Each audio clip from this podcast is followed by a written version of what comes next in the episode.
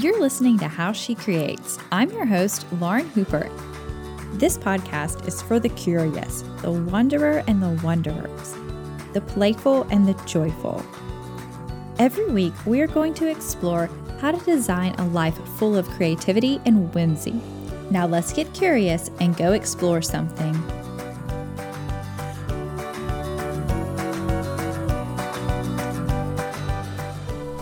Hello and welcome to How She Creates. This week, it's just me hanging out with you, and I am going to tell you some stories.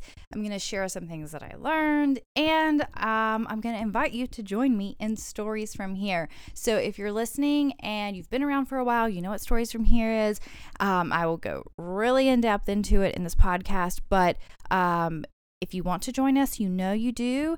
Um, head over to lauren-likes.com slash gratitude because it's the Stories From Here Gratitude Edition. And you can use the code How She Creates for a discount. And registration closes this Friday, um, October twenty-first, twenty-three, maybe October twenty-third. Um, so if you're listening now in real time, hop on over and join us. So let's back all the way up and talk about what we're going to talk about.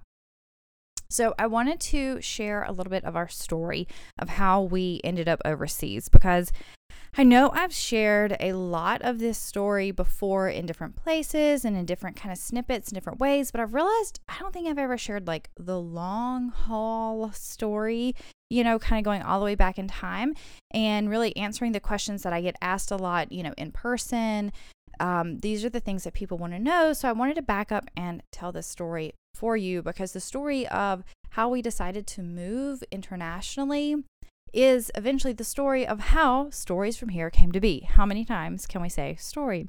Um, and so I just kind of wanted to share this like beginning to end for you. So I'm going to just like go ahead and dive straight in.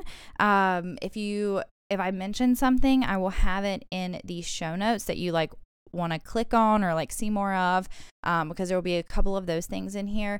The show notes are at lauren-likes.com slash podcast. Um, and make sure you're on my newsletter too, because I send out all the good stuff there, lauren-likes.com slash newsletter. And if you just scroll up in whatever app you're listening to, all of those links should be right there for you. Okay.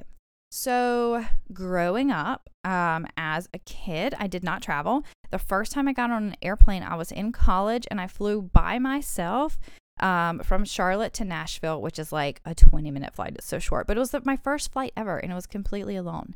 Um, my mom traveled when I was growing up and didn't take me, and I'm still resentful of that. And I know you're listening to this, mother.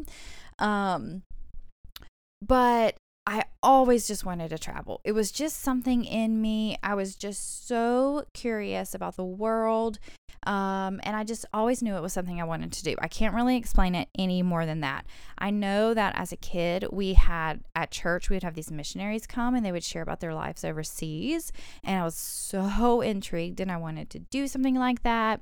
And then I started reading a lot of books that were about living, you know, people being overseas. And it was just something that like hooked me. And it was part of the reason why I became a social worker, because I wanted to do international disaster relief. You know, I thought that would kind of like merge all of my interest, which is weird to say that disasters are your interest. Um, but that was what I thought I wanted to do. And so it's just always been something I'm really curious about. And then finally in college, I did start traveling. I went to Nicaragua, went to Russia and Paris, um, and loved it. Of course, obviously, it was just such a natural fit, you know? Sometimes you do things that you think you want to do and you're like, oh, this is not for me. But this was not that situation. I was like, oh yeah, this is definitely for me. I was just so at ease and just loved every second of it.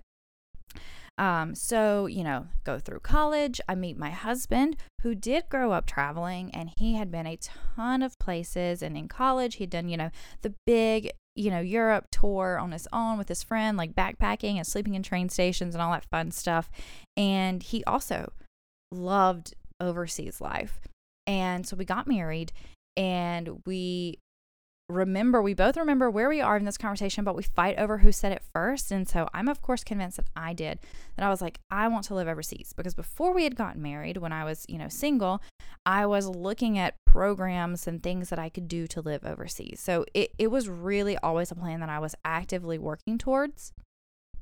Um, and so we had this conversation. We were married our first year. We were both in grad school, and we said, we want to live overseas. We don't really know how. We don't know what that's going to look like, but we are committed to making that our long-term plan and goal.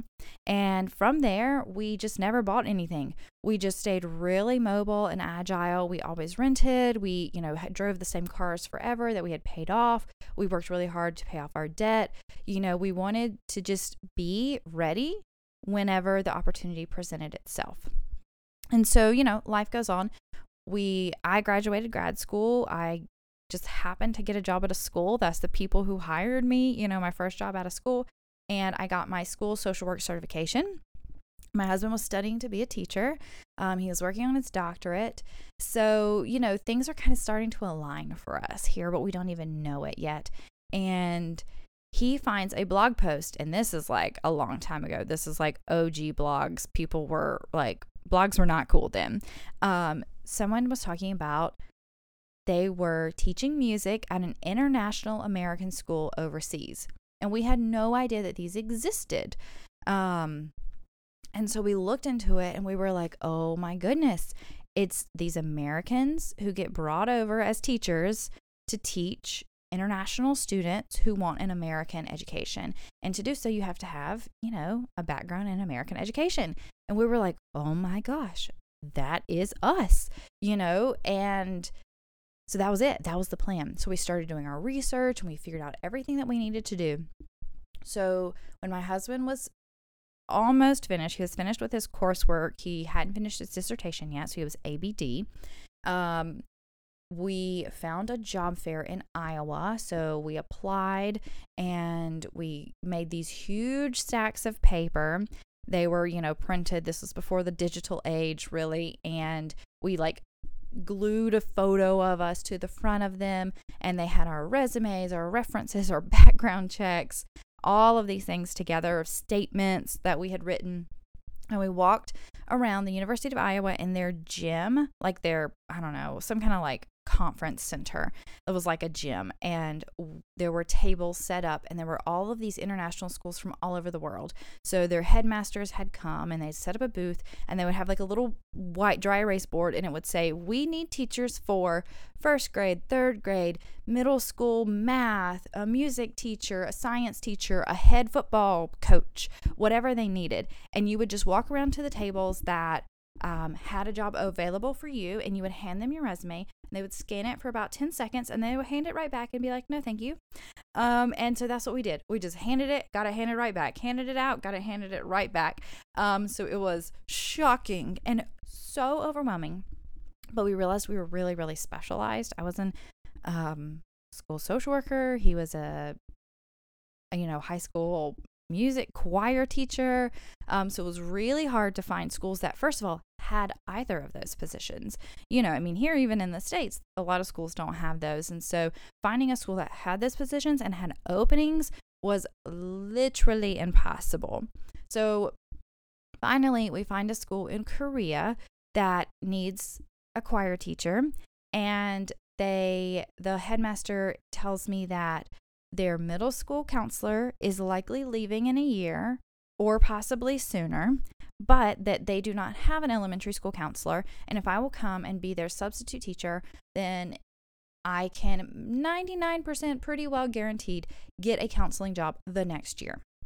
And so we're like, this is it. This is our shot. So, and we have one day. So we go, we have the interview in this guy's hotel room, and he emails us that day and says, we want to offer you the jobs, you know, with kind of this like contingency plan for me, and you have until tomorrow to decide. And this is just how it goes at these fairs. And so we were like, okay, we're not gonna, we're not gonna miss, miss out. So we were in the airport headed home the next day. We're like, let's do it. So we take the job, and that's it. This is like January. So we begin the process of wrapping up our lives.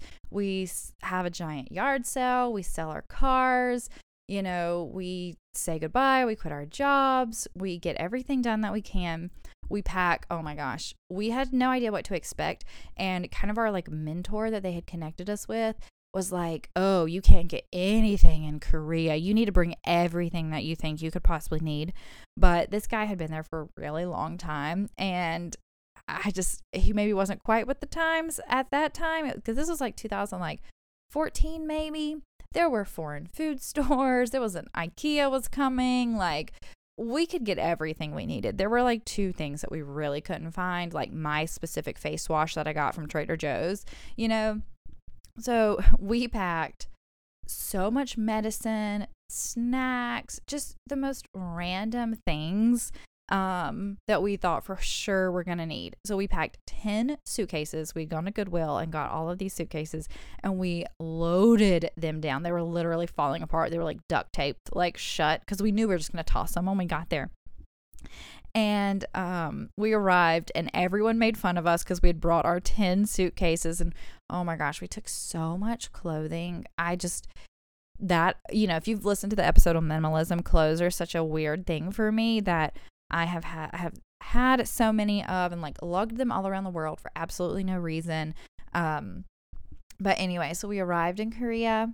They picked us up from the airport, put us in a hotel room, and we were like so disoriented. Fell asleep. We woke up the next morning, and I would just never forget waking up and opening the hotel curtains, because it was like pitch black by the time we got there, and we were so overwhelmed. So I remember opening those curtains, and if you've never seen any photos of Seoul, it's this incredible city, and it's nestled in the mountains. Like, it's in the foot of all of these mountains. So, and it's called the land of morning calm. So it's like really early. We wake up with jet lag. And I open the curtains, and I just see this city nestled in the foot of this rocky mountain, and it's just covered in fog, and it's so calm. It really is. It's just an image I will never forget. I need to look through my photos. I'm sure I took a picture of it, um, but it was just a surreal moment. And so that was it. That began our Korea adventure, and we stayed there for three years, and it was absolutely magical. I mean, there were definitely some problems. By the end, I was like coughing up blood. I just developed the worst sinus infections. Um, the pollution is really, really bad, and especially with all the flying that we did in and out of traveling, I was just sick all the time by that last year, you know, and, but gosh, we just loved it so much. There was so much to do, so much to explore, so many places to go. We loved our Korean friends and our Korean neighbors so much. And our, we lived in a very Korean neighborhood. We had some friends who lived kind of more in a foreigner area, but we loved our neighborhood. Um, it was just the best experience we've ever had. But um, I had started a business on the side, an art business, and it had grown and grown and grown. And it was time for me to make a choice, because I was working all day hard at school and then coming home and working all evening on my business. And it was miserable for us, and, you know, just too much going on. Um, so I was ready. I was ready to quit and try that, you know, and so that was the plan, was for me to quit. And then my husband was going to make his decision. Um, so he was ready. He'd finished his doctorate, and he was ready to dive into college teaching. And so you actually have to give your notice a year in advance when you leave places like that, because it takes so long to hire people and to get their visas and get people over there. So in October, we had to give our notice that we were not coming back, with really nothing lined up, no plans, and start looking. So at some point that fall, around that time probably, I Googled international universities music teaching professor job. And I found my husband's job. Um, so he applied. He looked into this school. It was the American University of Sharjah, and he applied for it. And uh, maybe in March, April, January, February, uh, February maybe. I can. I need to look up the exact date. They flew us to the U A E from Korea. We took like a secret whirlwind trip, and um. we had this most magical weekend, because you got to think, it is freezing in Korea at this point. It's dead of winter. We go and it is like a balmy eighty degrees. I'm like sitting out at the pool. We go eat at Texas Roadhouse and Cheesecake Factory, and there's an aquarium in the mall. I mean, there's the beach just everywhere. Like the whole country is like a beach, and we are so swept off our feet. Um, so we decide we're going to do it. You know, of course, we have apprehensions about living in the Middle East for the first time, and we're sad to leave Korea, but it's time for both of us to move on to something new. So we decide that we're going to move. We pack all of our stuff up again, and, the, you know, we have all our stuff shipped over, and kind of we have this new life waiting for us, but I am heartbroken that we are leaving Korea. I am just so in love. The food, the people, the city, the architecture, the nature, travel. I mean, it is just, my creativity has exploded. I will never credit anything more than my experiences and life in Korea for my creativity. Um, so I don't know what to do, because, you know, I'm a scrapbooker, and I had been trying so hard to scrapbook, and I have tons of scrapbooks from that time and journals and things, but nothing was like ever really finished. And it was like a trip to Thailand would be in a scrapbook, or like a couple months of the year would be in a project life book. And so I just didn't have like a thing, you know, like one place where all of my Korea stuff could live besides Instagram. And I didn't want to rely on that, because we know, remember, remember when Instagram went down a couple weeks ago and everyone was freaking out, you know, I didn't want to rely on that um, to hold my memories forever. And so the one hundred day project was coming around, so I decided to join in, and I told a story and shared a photo from our time in Korea, you know, not really like a timeline, but just all of our overall experiences. I picked the most important ones, the pivotal ones, little memories, you know, funny things that I wanted to remember. And for one hundred days, I shared on Instagram these stories and photos, and I called it Stories From Here. I called it um, one hundred days of love from for Korea. And so many things happened that I didn't expect. First of all, I completed this huge project, which I'm not great at. And at the end, I got this beautifully printed, super simple book that I just used hashtag magic to create with Chatbooks, and had all of my photos and captions sent to me. And so it is one of my most prized possessions. Um, but for one thing, my Instagram grew a ton, because I was sharing consistently. I was teaching. I was being personal, you know. And then people were really connected with me through that, and they were learning so much about Korea and me and our lives, and they wanted more. And then a lot of people started their own projects. They wanted to tell their own stories of their own homes. Um, and so it gave me the idea to create the course Stories From Here.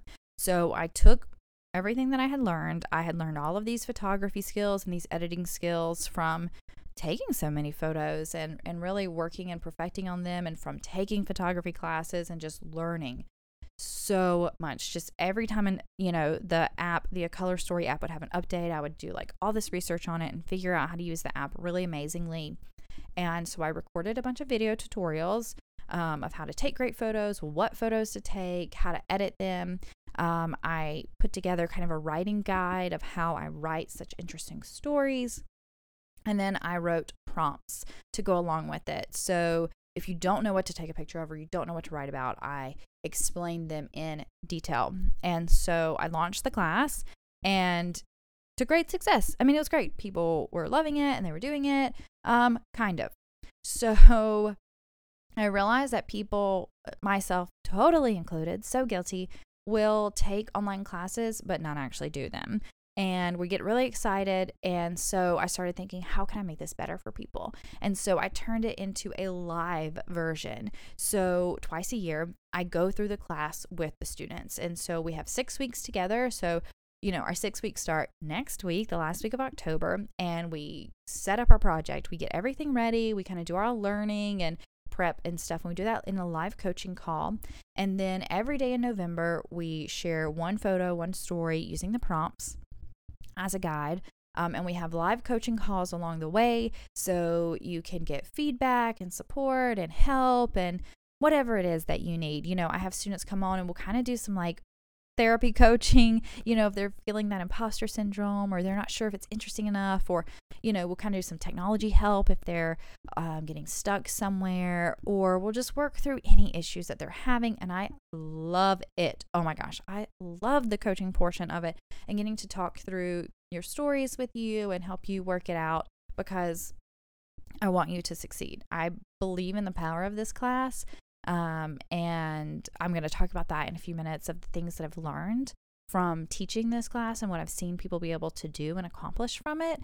Um, but that is just the most fun part for me, is getting to actually like connect with you and chat with you in these live coaching sessions. And we have a private Facebook group where I check in with the students on Mondays. We set our goal for today. I'm going to tell, or this week I'm going to tell five stories or ten stories or however many.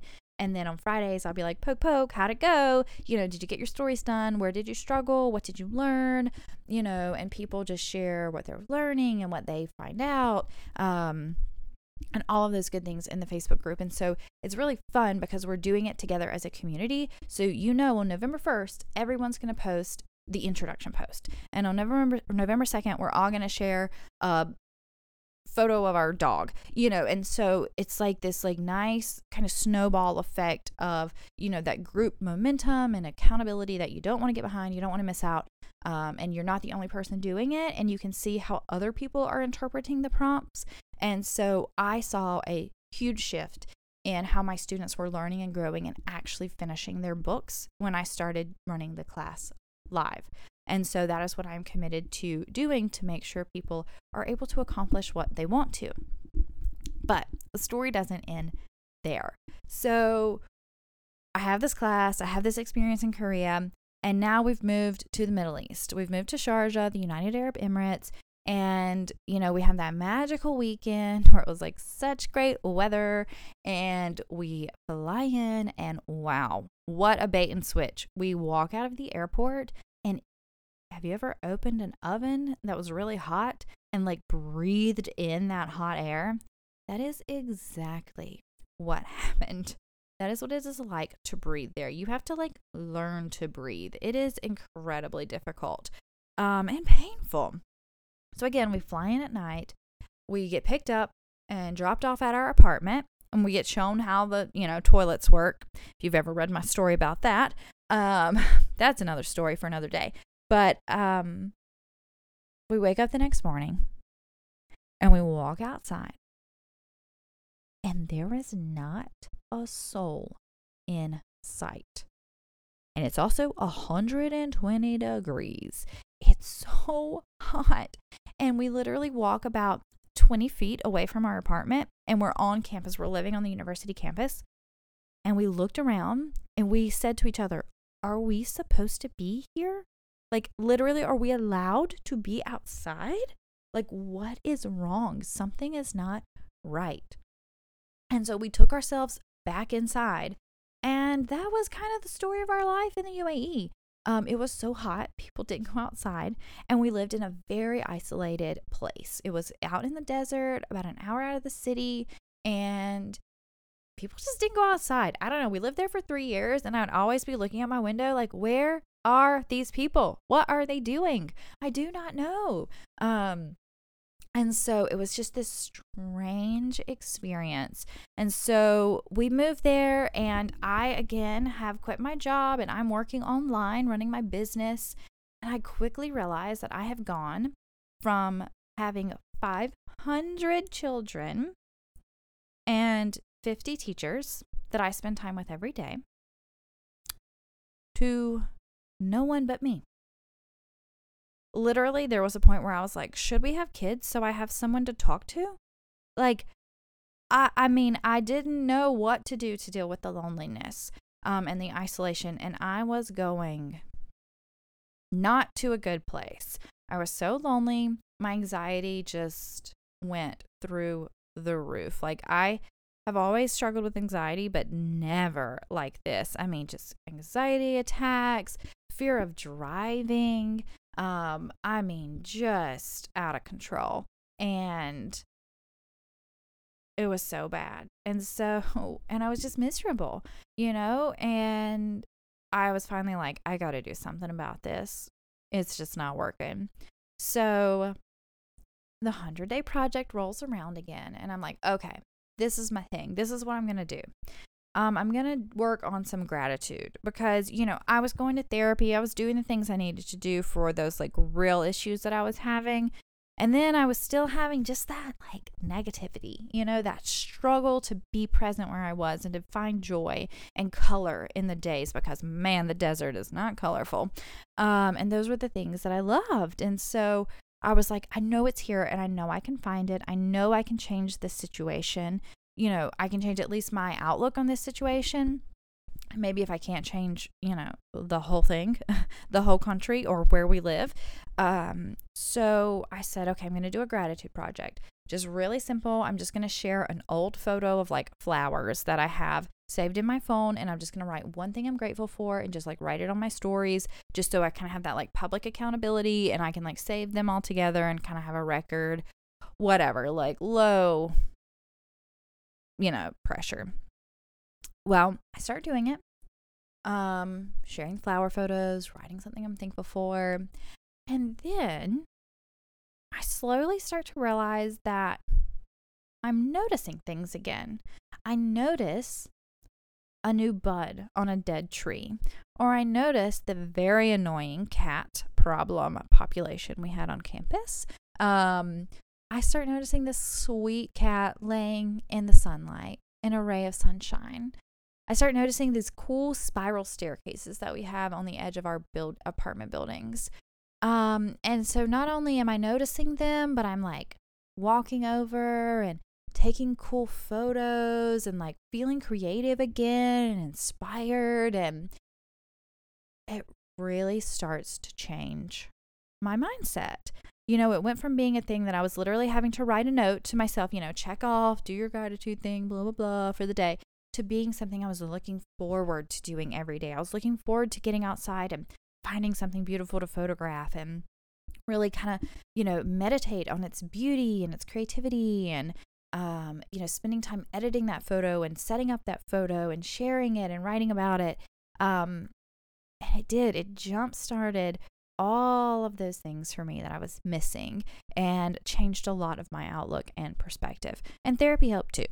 Um, But I realized, oh, this is kind of another facet of Stories From Here. You know, the first round, I told the story of our life in an international city that we were not from. So I had big events in there, big, big things. But I thought, what about just simple daily life? You know, the cat snapping in the sunshine, the way I put together the colors in this outfit were really fun today. Um... You know, my husband and his little coffee mug in the morning is so cute. And those things are important too. You know, those need to be documented too. And those are just ordinary things that I was grateful for. And so I thought this could be it. This could be helpful for people. And so I started running the Stories From Here Ordinary Gratitude Challenge. Sorry for a little Laszlo interruption there. But I started running this challenge and people were all in, you know, they were in a funk too. Oh my gosh, especially with the pandemic, people needed a creative outlet, a creative project, something to work towards, um, a reminder that there is simple beauty and joy around them, you know, and they wanted to create these simple little books with me. You know, at the end, we put them all together and we make a joy book and, um, people focus on different things. Some people, if you just follow the prompts that I have for you, it creates what I call the portrait of your life currently, you know, and it's your, what your home currently looks like, what your hobbies are, who's in your life, all those little things, you know, that add up to make your life. And some people will do really specific focuses. Um, you know, they'll spend a month thanking the people that were really important to them or, you know, sharing about their hobby because that's what they're really grateful for, whatever it is. Um, and again, we do it live together in November every day. We share a simple post on Instagram. And then at the end, we have a book printed. And so I've just seen the power of storytelling over and over and over again in my own life and in the lives of other people. I had someone who's currently in this round of the course. She shared in our private Facebook group today that she felt like this course was what she needed to get her from living the life she says she wants to live and the life she actually is living, you know, because it's that creative project, that momentum, that habit, that art of noticing um, that moves you from one place to the other. And I have experienced that too. And I've seen so many students experience it. And I just wanted to share a couple of the kind of little learnings, the things that I have seen myself and others experience throughout the course, because I think we can all learn something from all of these things. You know, these are kind of lessons I've learned that are applicable to everyone and, you know, in a lot of different seasons.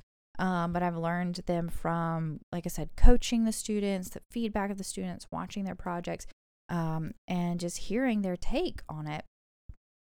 And I think the first thing that I've really realized and learned is that perfectionism is just such a biatch. Like, that's what I was saying. When I started my gratitude project, I was like, how can I make this so, so simple? Because the bigger and more difficult I make it, the less likely I am to do it. And so I always encourage people, like, okay, take your idea and cut it in half. Like, do so much less. Plan to do so much less, because the more difficult and spectacular you want something to be, you know, that's the more work it's going to have to be. And it's just going to get so difficult and overwhelming. You're not going to want to do it, or you're going to get that fear and you're going to get frozen and stuck when it doesn't come out perfectly. And so I'm always encouraging my students to just share something. You know, um, I have, like I said, that big writing guide, and students will be like, oh, you know, I'm going to write um, these big, long paragraphs, but then they get stuck and they're not doing anything. And so I'm like, what? Let's, okay, let's change this. Can you write one sentence? Can you write a list with three bullet points? Um, can you write one word? You know, you don't have to go big. Like, simple is going to be the best way. That's how I'm going to do my project this round. I'm going to share a beautiful photo from my new current life here in Raleigh. And then I am going to make a little bullet point list of things I'm grateful for. That's it. That's the project I want to do, because I just want to take more beautiful photos and I want to be more grateful in my daily life. You know, I don't have something big, big that I'm working towards in this round of the project. You know, I've also done the project where I use it as a way to advocate for Beauty for Ashes, or Heal and Thrive is what it's called now. Um, I'll have a link to that episode in the show notes too, if you want to hear more about that program. Um, so that was a really big, important one for me. And I definitely got stuck in the perfectionism of that one of one, because it felt so big. And like I said, literally important to people's lives that I shared well, um, you know, and so that was kind of my theme for that project last year. But this year I'm going to go really, really simple. And I know I'm going to be able to accomplish it and grow, and who knows what it's going to turn into. Because like I said, last time I did this really small, simple project, it grew into this new, big, great idea for me. So, you know, don't overwhelm yourself with perfection. Start small and really simple and let it grow from there, and don't let it stop you from starting. Which is a great lead into the next thing, is that I am floored every year after this um, project is over, what projects people take on next. Multiple people are currently writing books from either ideas they had during the class, or from the structure they learned from the class, or it was the motivation they needed to get going. Like, I can't believe how many Stories From Here book babies we're gonna have in a couple years once they're all published. Like, that's crazy to me. Um, some people have just gone on to do more projects like this, to tell more stories and to create more memory books. Um, I have a student who got recognized at his job. He got a writing award. Um, he got asked to do a huge presentation, um, and he's going to start getting paid like extra for it, because he's using the storytelling skills he learned and the writing skills, um, and it's making a difference, and people are noticing that. Um, Jamie, who took the class, she started a blog to share more of her life as an expat, because she was shocked at how many people were interested. Gay was telling me that too, that people that she knew, she was sharing her project on Instagram and Facebook, and people were like, oh, you haven't posted today. When are you going to do your post? You know, they were waiting to, you know, read her next story, and she had no, no idea. You know, um, Cosette started shooting on film. You know, she got the like courage and motivation that she needed to pull out her old film camera, or I don't know if it was a new or old film camera, and start learning to shoot um, on film. Um, Gay also met her B F F in the course. It's like so cute. They, people have so much in common because this group of people are just like you. You know, if you're like, oh, this sounds like a project for me. These people are doing the same thing um, as you. They, they want to tell stories. They're creatively curious and they want to share, and they kind of want to scrapbook, but not with like all that drama of all the stuff. They want it to be really, really easy. Um, and so people end up making really good friends. Like Sarah went to Tracy's house to live paint her gardens, which is just adorable. They lived in the same, you know, generally, generally in the same city, and Sarah's a painter and Tracy has the most beautiful gardens. And so she went over to her house and did a live painting session there. And it was so cute. Um, uh, my friend Judy took the class, and she told the story of her life in Africa. And now her grandkids, every time they come to her house, they want to look at her book. And, you know, her book is not full of like elephants and giraffes and things like, you know, kids would want to look at. It's just pictures of their little home, of their friends in Africa. And her kids are like, her grandkids are so curious and thrilled. And it was the way she could share that with them without being like, hey, kids, you want to scroll through my phone? Um, you know, Jen was telling me that she did her project based on um, her childhood. She wanted to, to um, use old photos from her childhood and tell stories. And at first she was trying to do it on her own, but then she finally needed help of family members to share stories with them. And she was going to kind of use it as a gift for them when she was done, but she realized she needed their input. And she was just telling me how much joy and connection they've found in sharing these stories back and forth with one another, and how much of a gift it has been to her family to be able to relive this, these stories. And then at the end, she's able to put them all together and give them the finished book. Um, but what a treat. What a, what a gift, you know, to do that. And, you know, afterwards, students just have so many ideas of things they want to try. And they also just feel so confident in their photography skills and their storytelling skills, and they're willing to take on new, bigger projects. And so I love that. That's one thing about the class that I absolutely loved is, you know, you take these ideas that I have given you and you run with them, you make them your own, you do what you want. And over time they evolve into these amazing ideas that are uniquely yours. And you have to start, you know, that's the thing. Like if you're like, I'm looking for my big idea, you got to start with your small ideas, and you got to kind of roll into them, or start with any idea, you know, start with my ideas, whatever you need to do to keep the momentum going. And that's how you build up to your next big, great idea, is you do these fun little creative challenges. Um, and then you never know where you're going to end up. Um, the next thing that I've really learned is the power of photos and stories. They really do have weight.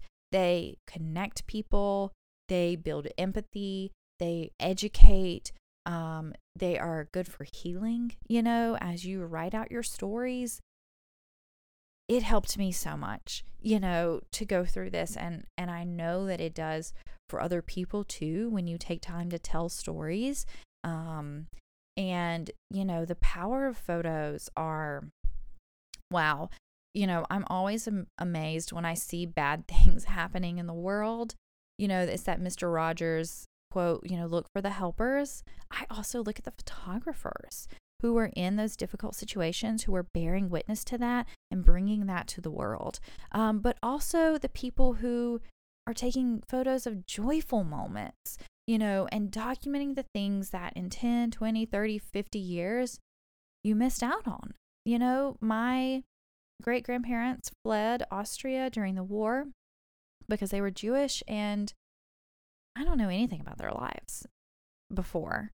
You know, I mean, I know like what I've been kind of told from like relatives, but we don't have any photos from that time. And I know, you know, now we're like, oh gosh, we tell people everything with social media and like taking photos all the time. But yeah, do you really though? Because think about how many photos you take of your life or whatever, and they just get lost on your camera roll and nothing's done with them. No offense, but I'm not going back through my mom's millions of photos she's taken on her camera roll throughout her life um, and saved on hard drives somewhere. I'm not even doing it for myself, so I don't expect my great-grandkids to do it for me. But if I have all these photos and memories in one simple book, that can be so easily passed down and shared. And I would love to read what my great-grandmother's morning routine was. You know, so you might think it's like petty to be like, oh, sharing your morning routine, blah. But think about that thirty years from now, fifty years from now. Maybe you'll be like, wow, like look at that morning routine before I had kids or when I had kids or after I had kids. And then your grandkids looking back at that, you know, I just think those are really important things that we should document that we just overlook so much. Those little things like your dog's favorite place to lay in the sun, you know, memories you're not going to be able to get back. Things just change so quickly. Um, the next thing I have really loved and learned so much about is the power of habit. And, you know, this daily challenge, you start taking photos every day and editing them and sharing them. And that habit, first of all, habit is how you grow. You know, if you want to get better at taking photos, you can't take one photo today and one photo next month. They're not going to be good. Um, but if you take twenty photos a day every day, and you study them the way we do in the class, and you edit them, and you work on them, and you share them, and you test them and get feedback, you are going to become a great photographer really, really quickly. And so the habit that you're going to be forming in this class is going to help you do that for your photography, your editing, your writing, whatever it is that you're working towards. Um, it's where you really are going to see the growth. Um, and things just get so much easier when you have routines. You know, I can edit my photos in seconds. Like I can batch edit them all in seconds. I don't even have to think about it. And now sometimes I want to get really creative and play with it, and I love that. But a lot of times I can just boom, put this like perfect filter that I've created for ninety percent of my photos on and move on. And it's not something that I have to spend time laboring over. Um, and again, it's come from habit. Um, So whatever it is that you want to build, whatever habit it is of noticing, of gratitude, of photography, you know, doing a challenge like this where you have the accountability of someone like me checking in with you, you have that group mentality of everyone's doing it, um, it really helps you form those habits. And so it kind of at first it starts off as a checklist or it's peer pressure, and then you kind of sink into your own routine that you really love, and then it just becomes just a natural habit that you're doing each day. And you just carry it on throughout your lifetime, even after the course is over. And the two last things that I have learned and seen so many people experience more about in this class are confidence and connection. You know, that confidence in your story and knowing the power of your story and, and in the importance of it and doing it for you or for others, doesn't matter whatever your motivation is. But, you know, I have people who start out, they're nervous about posting. They might post once or twice a week. And then by the end, people are loving their stories, or they have just grown in their confidence through that habit practicing. And now they are sharing for themselves. They don't care what other people think, but other people love it. And, you know, they're growing in that confidence and they're willing to try new things, try new ideas, you know, and I just think that's such a gift to be confident in your story and knowing that it matters and that it makes a difference to others and to yourself. Um, like I said, it's so healing to go through and share your story. And then that brings, you know, it ties right into the connection piece of making friends within the class, but also finding your people, you know, whether it be growing those deeper connections, like I talked about with your family and friends who are so curious and learning more, and they'll be like, I didn't know that about you, or I didn't know that about this thing, you know, and they're so curious. But also, you know, we just moved here to Raleigh, and I already have friends. I'm already hanging out with people because of the internet and the connections I've made on Instagram, you know, because I always tell people, like, you can meet people in your neighborhood and they might have some things in common with you, you know, and it might be a good fit. But when I meet people on Instagram, I know I automatically love them because we both follow all the same, you know, bloggers or, you know, influencers, or we listen to the same podcast and we like the same um, artist, and we just have this immediate deep connection. And I couldn't have found this person anyway else but through the internet. Um, and so building those connections in the class is so amazing. So whether, you know, you're making a friend inside the course or you're sharing your story and someone finds it and they're like, oh my gosh, we have so much in common. Let's be friends. It's really incredible. It's, it's something that is hard to explain how fun that is. Um, so if you want to join us, I would absolutely be honored if you did. Um, like I said, the course is open until Friday, so you have about three more days to decide and register. Um, we're going to jump in next week with our first coaching call to get your project all set up. So if you're worried about not having time to do it, um, there are about three live coaching calls and they will be recorded. And so if you just join us for that very first one, we set up your project. I go through everything you need to know. And you hit the ground running, ready to go. Every day in November, you're going to get an email with the prompt for you to respond to. So you actually get it a day ahead of time. So you have the whole day to kind of think about it and prep for it and look for that thing to take the photo of, or you can use an old photo. It doesn't matter. Um, and then you share your story each day. So, you know, it can take you five minutes to take the photo, edit it. You don't have to edit it. You know, pop a little story or a list of what you're grateful for that day up on you know, Instagram, and it can be that easy. You can spend a long time working on it if you really want to, you know, kind of hone your skills and be really, really thorough and thoughtful. You can make it as simple and easy and fun as you would like. Um, so yeah. And then at the end, I'd go live again and I show you exactly how I create my book. I show you all the technical pieces of it. It's really, really simple. And then you hit order. Really, it's that order. That easy. You just hit order and that book shows up at your house and it is absolutely amazing. Um, so I'd love for you to join us. All the information is at lauren dash likes dot com slash gratitude. And like I said, use code How She Creates for a little discount. And I will see you inside the class, and I will see you here next month for another episode of How She Creates. Thank you so much for listening to How She Creates. If you enjoyed this episode and would like to know more about the show, please visit lauren dash likes dot com slash podcast and be sure to sign up for the newsletter to know when new episodes are out and to stay up to date with all of the crafty creative happenings around here. If you would take a moment to leave a rating and review on iTunes, that would be so helpful to let me know what you thought of the show, and share with all your friends on Instagram by tagging me at lauren likes blog and using the hashtag How She Creates. Until next week, I hope you get curious and go explore something.